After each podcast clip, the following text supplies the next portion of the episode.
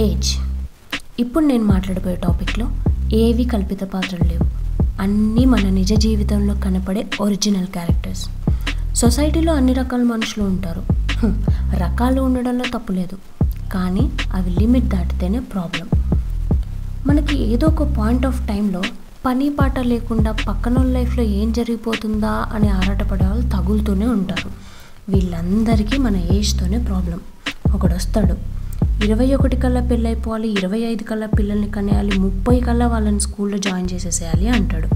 ఆ next day వచ్చి ఏ international స్కూల్లో జాయిన్ చేసావు బాబు అని అడుగుతాడు. భయ్యా సంపాదించుకునేంత గ్యాప్ నువ్వు ఎక్కడిచ్చావు వాళ్ళకి?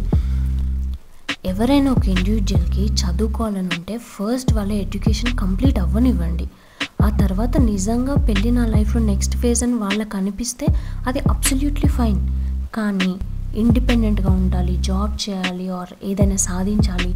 Photographer director writer musician chef ఏదైనా అవ్వాలి అనుకుంటే మాత్రం మీరెళ్ళి మధ్యలో దూరకండి. Who the hell you to decide their life boss మనం ఎలాగో పల్లీలు నోట్లో వేసుకుంటూ అవి నవ్వులుకుంటూ సేఫ్ సైడ్లో బతుకుతున్నామని అందరికీ అలానే కుదిరేయాలి అందరూ అలానే బతకాలి అంటే ఎలా?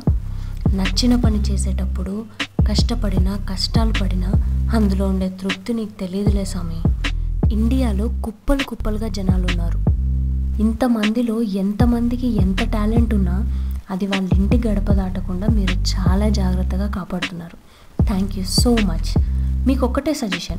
ఎప్పుడైనా లైఫ్లో ఏదైనా కొత్తగా చేయాలనిపిస్తే ఒక్కసారి ఏదైనా సాధిద్దాం అని అనుకునే వాళ్ళని ఎంకరేజ్ చేసి చూడండి.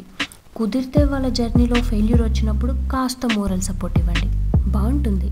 మీకు వాళ్ళకి అందరికీ.